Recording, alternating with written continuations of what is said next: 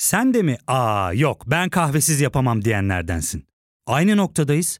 İlk ve tek kahve üyelik uygulaması Frink'le tanış. Hem bütçeni koru hem de hiç bitmeyen kahvenin tadını çıkar. Yakınlarından terapinin onlara ne kadar iyi geldiğini dinlesen de kendin için bir şeylere başlamak zor geliyor olabilir. Ya da sevdiklerine yardım etmeye istekliyken kendi ihtiyaçlarını görebilmek. Hayvel, uzman psikologlarıyla kendi ihtiyaçlarını bulmanda sana destek olacak. Terapi yolculuğuna başlamak için detaylı bilgi bölümün açıklamalarında. Herkese merhaba. Uzun yorucu bir kışın sonunda bahara elimizi uzattığımız bir gündeyiz.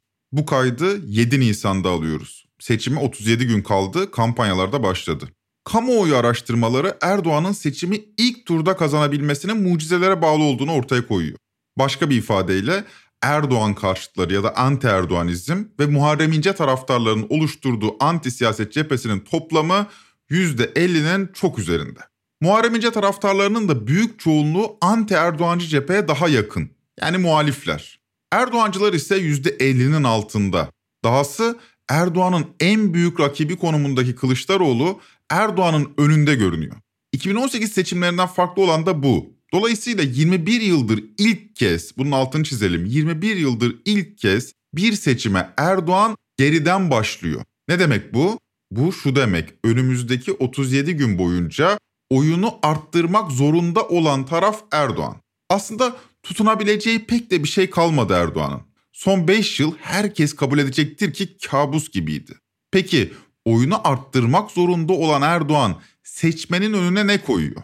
Bu konuda İslam dini Erdoğan'ın oyları için kullanışlı bir aparata dönüşmüş durumda. Bu seccadeye ayakkabılarla basmak için değil ha. 15 Mayıs'ta inşallah şükür namazını bu seccadede kılabiliriz. Bu bölümün konusu da bu olacak. 2023 seçimlerine giderken muhafazakarlığı konuşacağız. Peki nasıl yapacağız bunu? Ele aldığımız nesne ilginç. Bu bölümde sizlerle Kızılcık Şerbeti dizisine uğrayacak ve bu dizi üzerinden seçimlere odaklanacağız. Lafı uzatmayalım. Ben Ozan Gündoğdu. Hazırsanız başlayalım.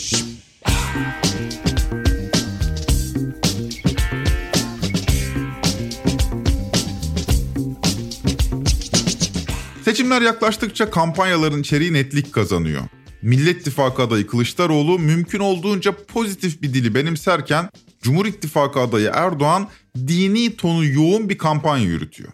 Fakat bu noktada en Müslüman benim mesajıyla birlikte benim dışımdakiler Müslüman değil mesajı bir arada kullanılıyor. Yani ben Müslümanım Kılıçdaroğlu değil. Zaten bir siyasal hareket olarak İslamcılık da bu noktada devreye giriyor.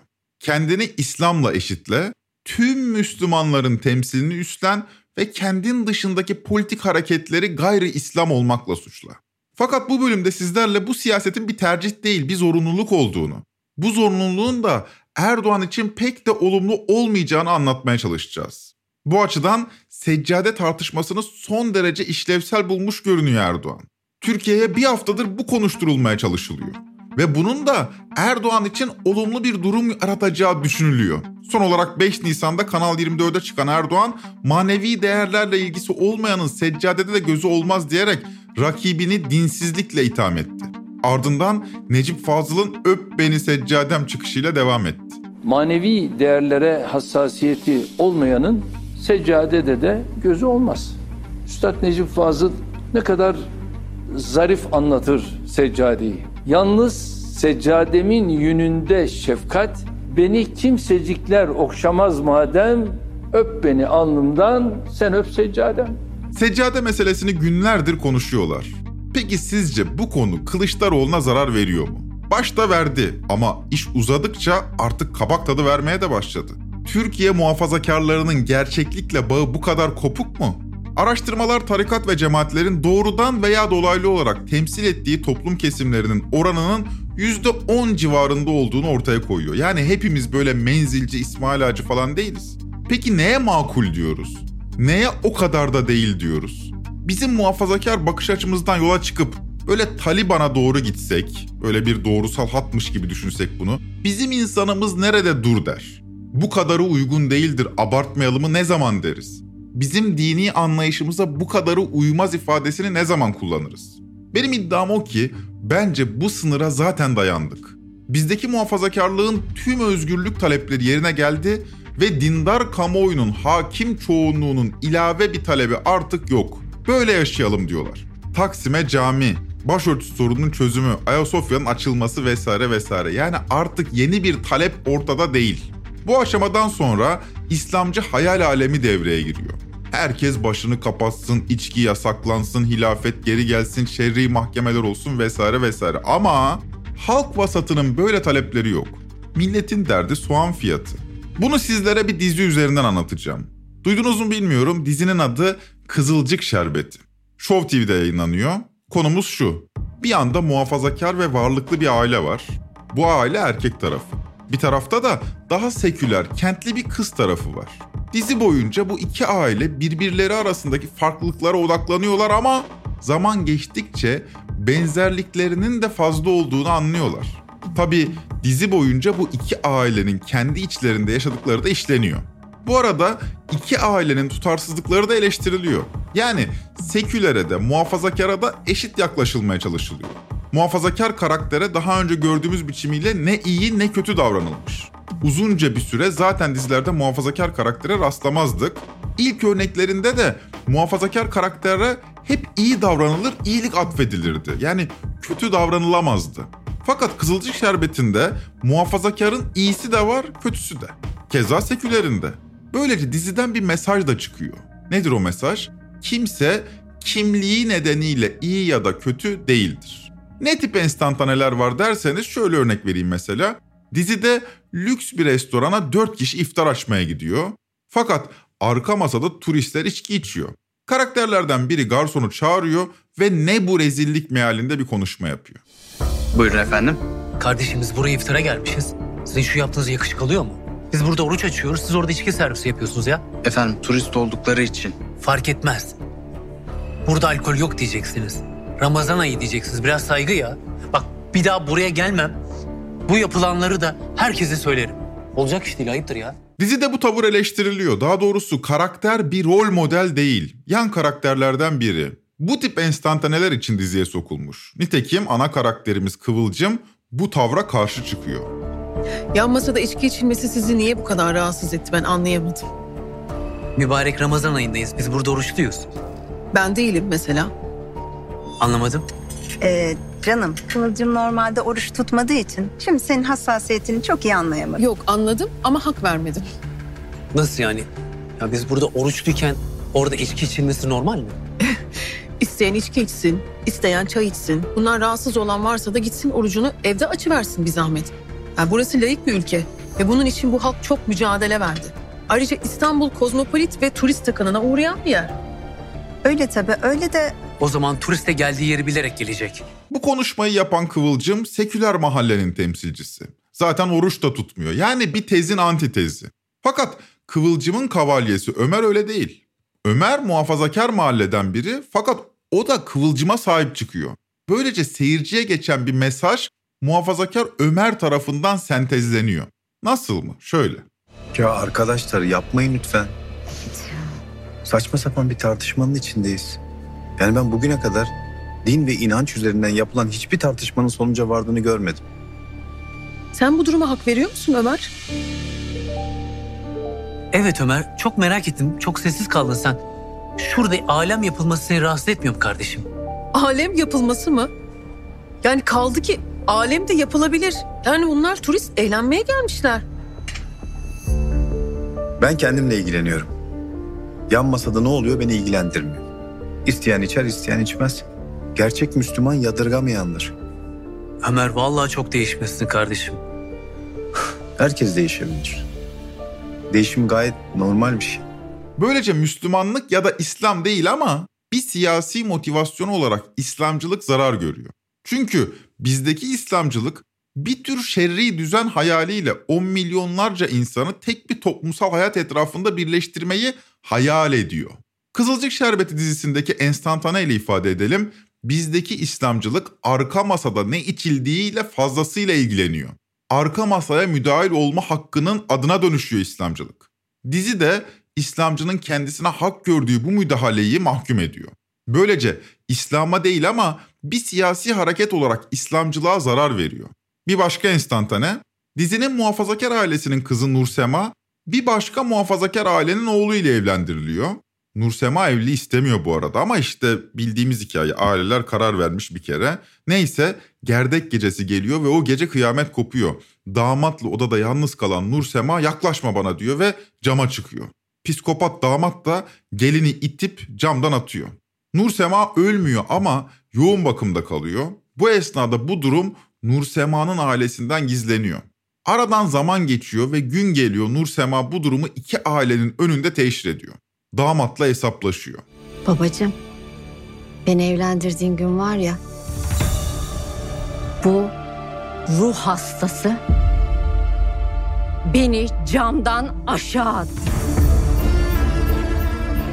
Yani kızınızı Müslümana verdik diye pek bir rahattınız ama kimse sırf Müslüman olduğu için iyi değildir. Salondaki hava bu. Benzer enstantaneler sekülerler için de geçerli tabii. Bu arada Nursema'nın abisi konumundaki kişi de daha makul bir Müslümanlık yorumu olan Ömer. Hani şu arka masada ne içildiğiyle ilgilenilmemesi gerektiğini düşünen dindar kişi. Ömer karakteri dizide olumlanan bir tip yani. Bu kadar şeyi size niye anlattım? Şu yüzden. An itibariyle Erdoğan'ın en büyük tedirginliği mistifikasyonun bozulması. Kızılcık Şerbeti dizisi mistifikasyonu bozuyor, gerçekliğe yaklaşıyor ve gri alanlara prim veriyor. Kutuplaşmayı sarsıyor. Çünkü gündelik hayat Erdoğancıların tahayyül ettiği ya da tahayyül etmemizi istediği gibi değil. Diziden çıkan mesaj şu. Kimse kimliği nedeniyle iyi ya da kötü değildir. Sadece muhafazakar olduğu için kimseye iyi ya da kötü diyemeyiz. Keza seküler olduğu için de. Gayet makul bir mesaj değil mi? Peki sonuç ne oluyor? Şimdi Kızılcık Şerbeti'nin e, Cuma günü ekrana gelip gelmeyeceği en büyük merak konusu. Çünkü Nur Sema'nın camdan atılma sahnesi yaklaşık iki dakika sürüyor. O işte gerdek gecesi camdan düşme atılma sahnesi. Bu sahne kadına şiddet içerdiği gerekçesiyle Rütük tarafından ceza yedi. Ceza sabahın hemen ilk saatlerinde Show TV tarafından itirazla karşılandı ve mahkemeye başvuruldu. Eğer bu mahkeme olumlu sonuçlanırsa Cuma ekrana gelecek itiraz. Fakat olumsuz sonuçlanırsa bakın söylüyorum. 7, 14, 21, 28 Nisan ve 5 Mayıs tarihlerinde Kızılcık Şerbeti yayınla olmayacak. Yani durdurma kararı. Ne güzel diyebilirsiniz. Kadına yönelik bir şiddet sahnesi nedeniyle Rütük yapması gerekeni yapmış da diyebilirsiniz. Fakat hakikat bu değil. Bu karar daha önce eşi benzeri görülmemiş bir karar. Beyaz TV'deki apolitik magazin yorumcuları da vaziyeti anlamakta zorlanıyor zaten. Bir gözdağı var Cuma'nınki bence. bölüm hazır. İtiraz kabul edilir mi bilmiyorum ama 5 haftayı çok yüksek Çok uzun. buldum. İlk defa mı şiddet uygulanıyor? şimdi hayatım- Hatırlarsanız bir tane dizi vardı. Sen Anlat Karadeniz.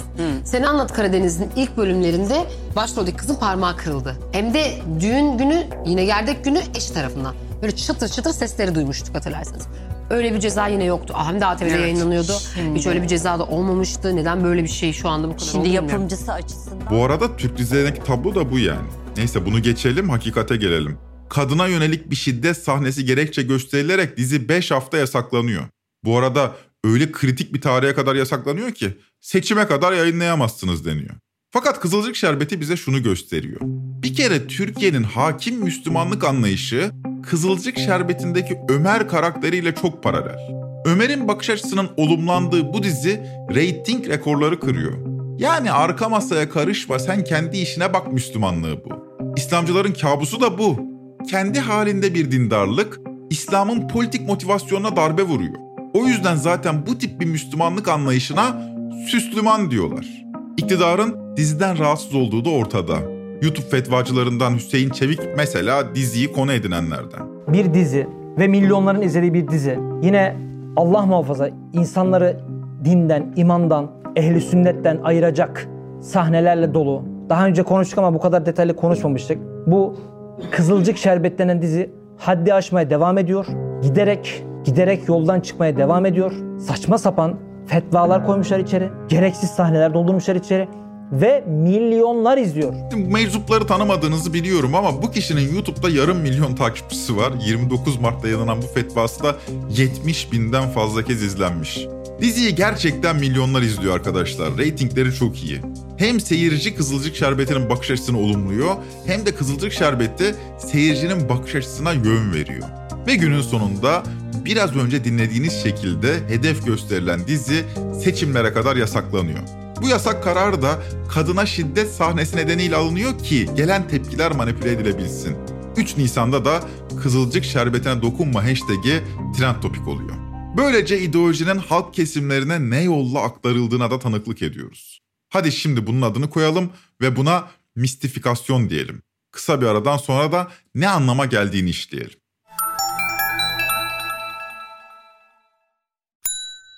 Ya fark ettin mi? Biz en çok kahveye para harcıyoruz.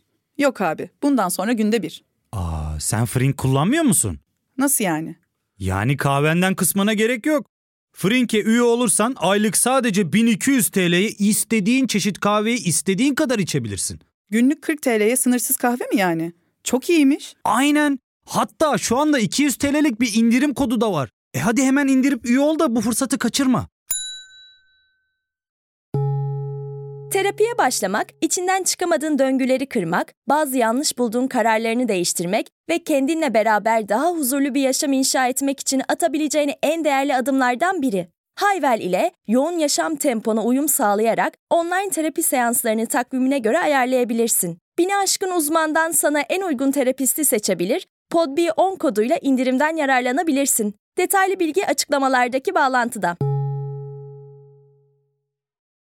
Aradan önce iktidarın ideolojisinin aktarım yoluna mistifikasyon demiştik. Peki ne demek istiyorum bununla? Anlatayım. İktidar kendi tabanını bir tür alternatif hakikat evrenine hapsetmeye çalışıyor. İşte bu çabaya mistifikasyon deniyor. Zaten sürekli olarak önerilen diziler de mistifikasyonun en çiğ örneklerinden olan Osmanlı dizileri.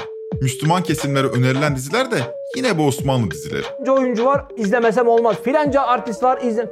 Ya Allah rızası için be. İlla ki bak söylüyorum. Git arkadaşım Kuruluş izle. Alparslan izle izleyeceksen ya. Tarih dizi izle bari. İlla ki izleyeceksen yani. Ben televizyon açmadan duramam diyorsan biz her zaman söylüyoruz. Açın belgesel izleyin. Açın belgesel izleyin kardeşim. Yani bir şeyi gerçekliğinden koparmak, sömürüyü gizlemek, baskıyı ve zor aygıtını meşrulaştırmak gibi amaçlarla efsaneler üretmek, hurafeler üretmek. Özetle mistifikasyon bu. Mesela 2. Abdülhamit'in önüne bana borcunuz var diye bir tüccar dikiliyor. Tüccar diyor ki dün gece rüyamda peygamber efendimizi gördüm. Bana dedi ki Hamidimiz dün gece salavat getirmeyi unuttu. İhtiyacımı sizden istememi söyledi. Tabi Abdülhamit duygulanıyor. Hamidimiz demiş Hazreti Peygamber. Abdülhamit de rüyasında Hazreti Muhammed'i gördüğünü söyleyen bu adamı altına boğuyor. Adam Hamidimiz dedikçe Abdülhamit bir kese altın veriyor. Adam Hamidimiz diyor, Abdülhamit bir kese daha veriyor. Bana dedi ki Hamidimize söyle her gece getirdiği salat, selam ve zikri dün gece getirmeyi unuttu.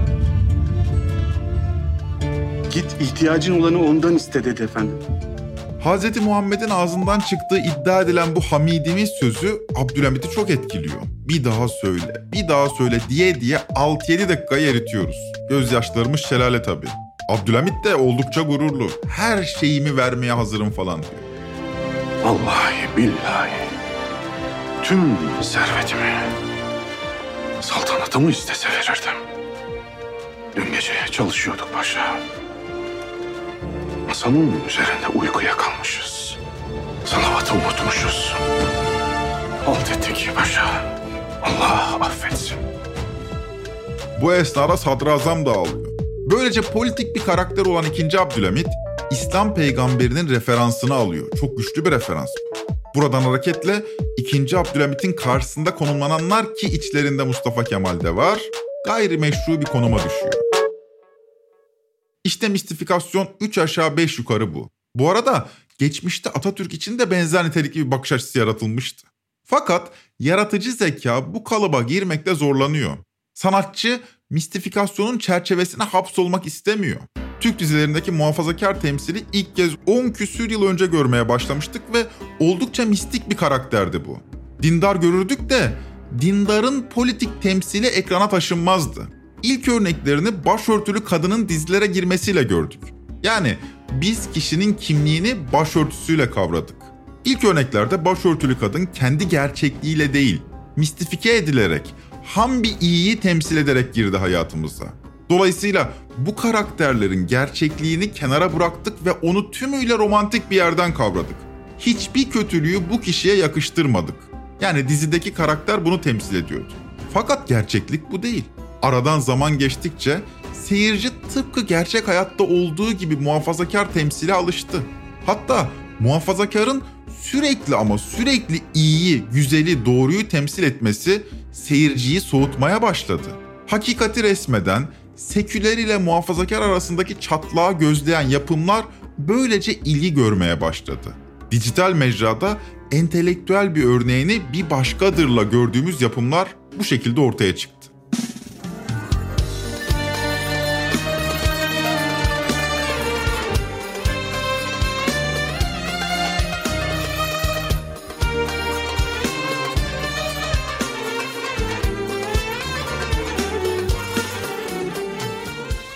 Berkun Oya'nın yazıp yönettiği bir başkadır bu anlamda bir dönüm noktasıydı.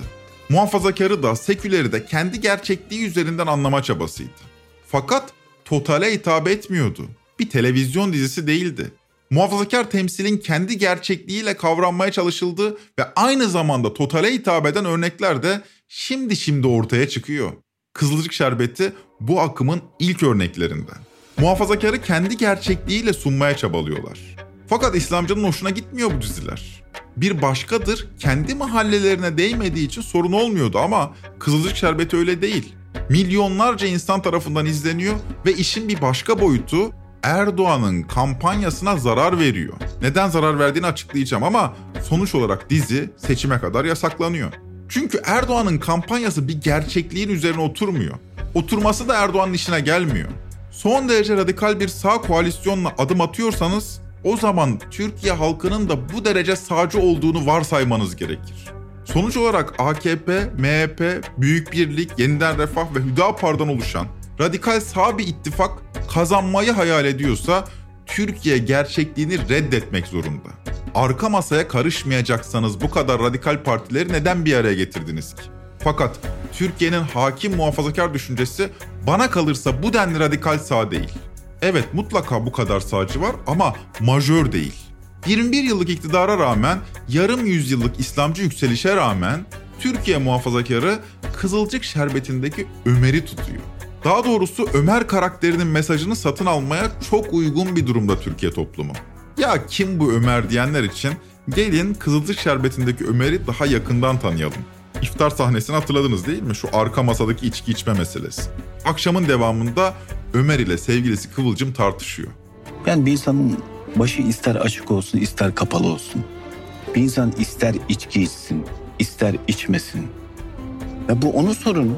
Bu arada Kıvılcım iyi karakterlerimizden. Seküler, kentli, modern bir kadın. Fakat onda da ön yargı sorunları var. Bu eleştiriliyor dizide.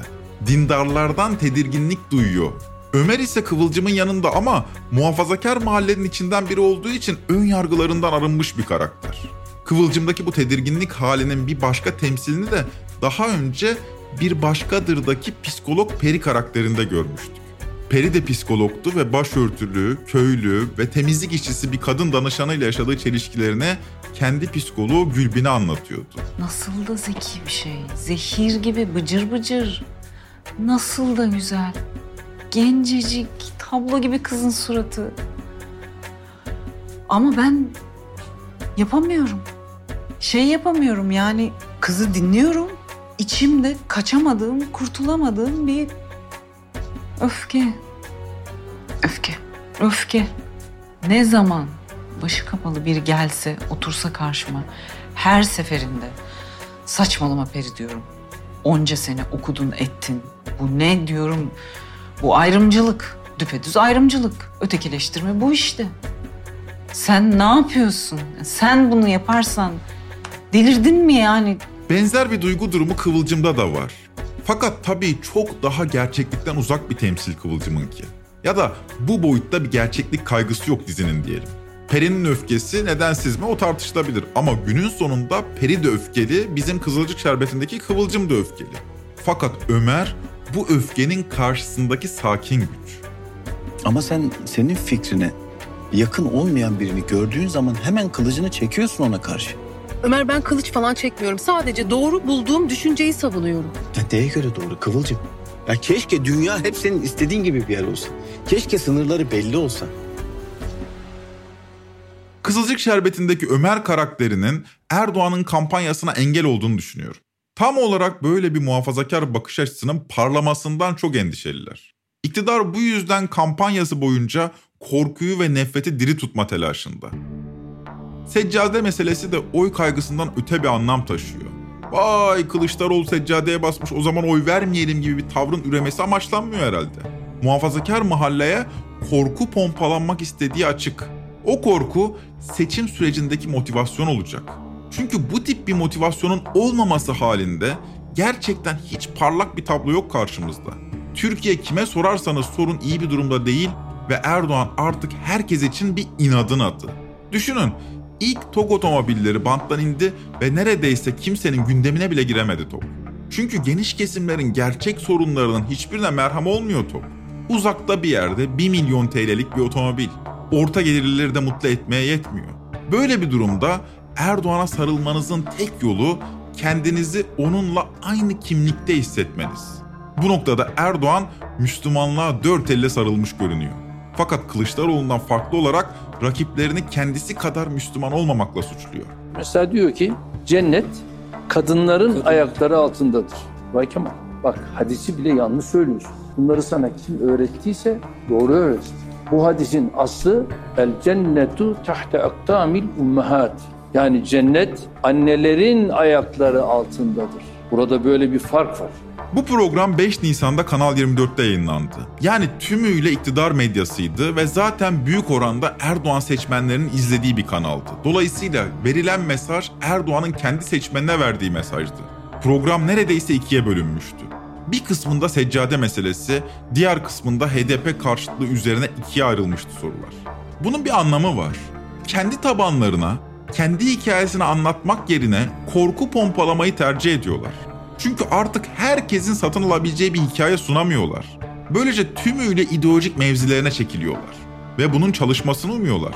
Bu bir tercih değil, bu bir zorunluluk. Fakat bu bir zorunluluk hali olması Erdoğan'ın en büyük dezavantajı. Buradan çağrı umuyor. Peki çalışacak mı? Bana kalırsa çalışmayacak çünkü gerçekliğimiz bu değil. Gerçeği bu kadar eğip büktüğünüzde absürtleşiyorsunuz. Absürdün peşine düşüyorsunuz. Bu durum önümüzdeki 37 gün boyunca oyunu arttırması gereken biri için çok yanlış bir taktik. Ya da elinizde bundan başka bir şey kalmadı. Buna karşılık Kılıçdaroğlu seccade tartışması sürerken Saadet Partisi'nin iftarına gitti ve konuşmasına öncelikle bu meseleyi konuşarak başladı. Ben, ailem, eşim, çocuklarımız asla ve asla hiçbir kutsala saygısızlık etmez. Bunu da bilmenizi isterim. Hem bu benim hayat tarzıma, hayat görüşüme ve varoluşuma aykırı. Böyle iftiralardan, operasyonlardan siz samimi Müslümanlara sığınıyorum ve sözlerime yeniden başlıyorum. Bu iki tarzdan hangisinin tutacağı 14 Mayıs'ta belli olacak. Fakat ben zamanın Erdoğan'ın aleyhine işlediğini düşünüyorum. 2018 seçimlerinden çok daha farklı bir atmosferdeyiz. 2013'ten itibaren 2018'e kadar 4 sandık ve bir darbe girişimi görmüştük. Bu süreler içinde seçmenler hep zinde tutulmuştu. Partileriyle seçmenler arasındaki ilişki hep antrenmanlıydı. Fakat son 4 yıldır seçim olmuyor. Üstelik son 4 yıl da herkes için öyledir kabus gibiydi. Bu nedenle gelecek yıllara ilişkin bir şey vaat etmeniz gerekiyor. Bir proje ortaya koymanız gerekiyor. Oyunuzu arttırmak istiyorsanız tabii. Fakat Erdoğan bunu henüz başarabilmiş değil. Üstelik başarması da çok zor çünkü 21 yıldır iktidarda. Dahası artık İmamoğlu ve Yavaş gibi geleceğe ilişkin umut veren lider adayları da parlamaya başladı. O halde mistifikasyona başvuracaksınız. Gerçeği eğip bükecek, hurafeler uyduracaksınız. Mutlaka görmüşsünüzdür. Kemal Kılıçdaroğlu'nun kampanyasının adı Sana Söz. Sana söz yine baharlar gelecek. Sana söz yine baharlar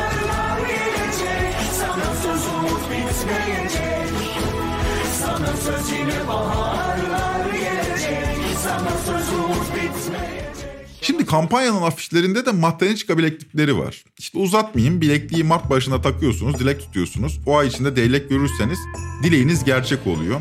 Sonra bilekliği bir ağaca bağlıyorsunuz. İnsanlar da sosyal medyada leylek gördükleri zaman kayda alıyorlar, paylaşıyorlar. Belki önünüze düşmüştür. Her neyse.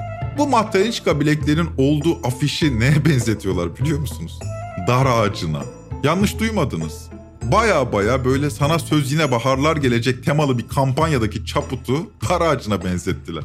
Bilmeyenler için konuyu bir özet geçeyim. İyi Parti'nin İstanbul İl Başkanlığı kurşunlanınca ya da iktidar cephesinin iddia ettiği gibi kurşun isabet edince Meral Akşener grup toplantısına mermi getirerek bizi bunlarla korkutamazsınız mesajı verdi. Şimdi tablo bu. Şimdi AKP sözcüsü Ömer Çelik'in Akşener'e cevabına bir kulak verin. Seçim kampanyaları seccadeye ayakkabıyla basarak başladı. Ondan sonra mitinglerinde dar ağacı pankartı asarak devam etti. Şimdi de meclis çatısı altında kurşun sergisi düzenleyerek bunu sürdürmeye çalışıyorlar. Şimdi diyor ki mitinglerde dar ağacı pankartı asıldı. Bu dar ağacı pankartı nedir diye baktım. Gördüm ki bu matrençkaları dar ağacına benzetmişler. Şimdi gerçeği bu kadar eğip büktüğünüzde absürtleşiyorsunuz. Geçmişte de aynısını yaptığını düşünebilirsiniz ama bu sefer oyunu arttırmak zorunda olan bir Erdoğan var. Yani bir şey vaat etmesi gerekiyor. Fakat nedir Erdoğan'ın vaadi? Hiçbir vaadiniz yoksa seçimi bir kimlik sayımına indirgemek istiyorsunuz. Fakat altını çizelim. Bu sizin bir tercihiniz değil. Bu sizin için bir zorunluluk. Erdoğan'ın sıkıştığı nokta da burası. Zorunda olduğu bir yolu takip ediyor ve en önemli silahı mistifikasyon. İşte bu nedenle zaman Erdoğan'ın aleyhine işliyor.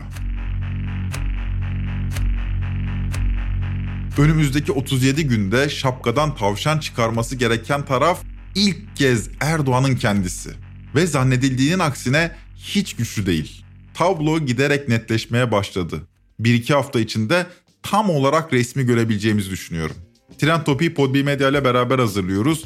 Bir sonraki bölüme kadar arka masanın sizi ilgilendirmediği günler dilerim. Hoşçakalın.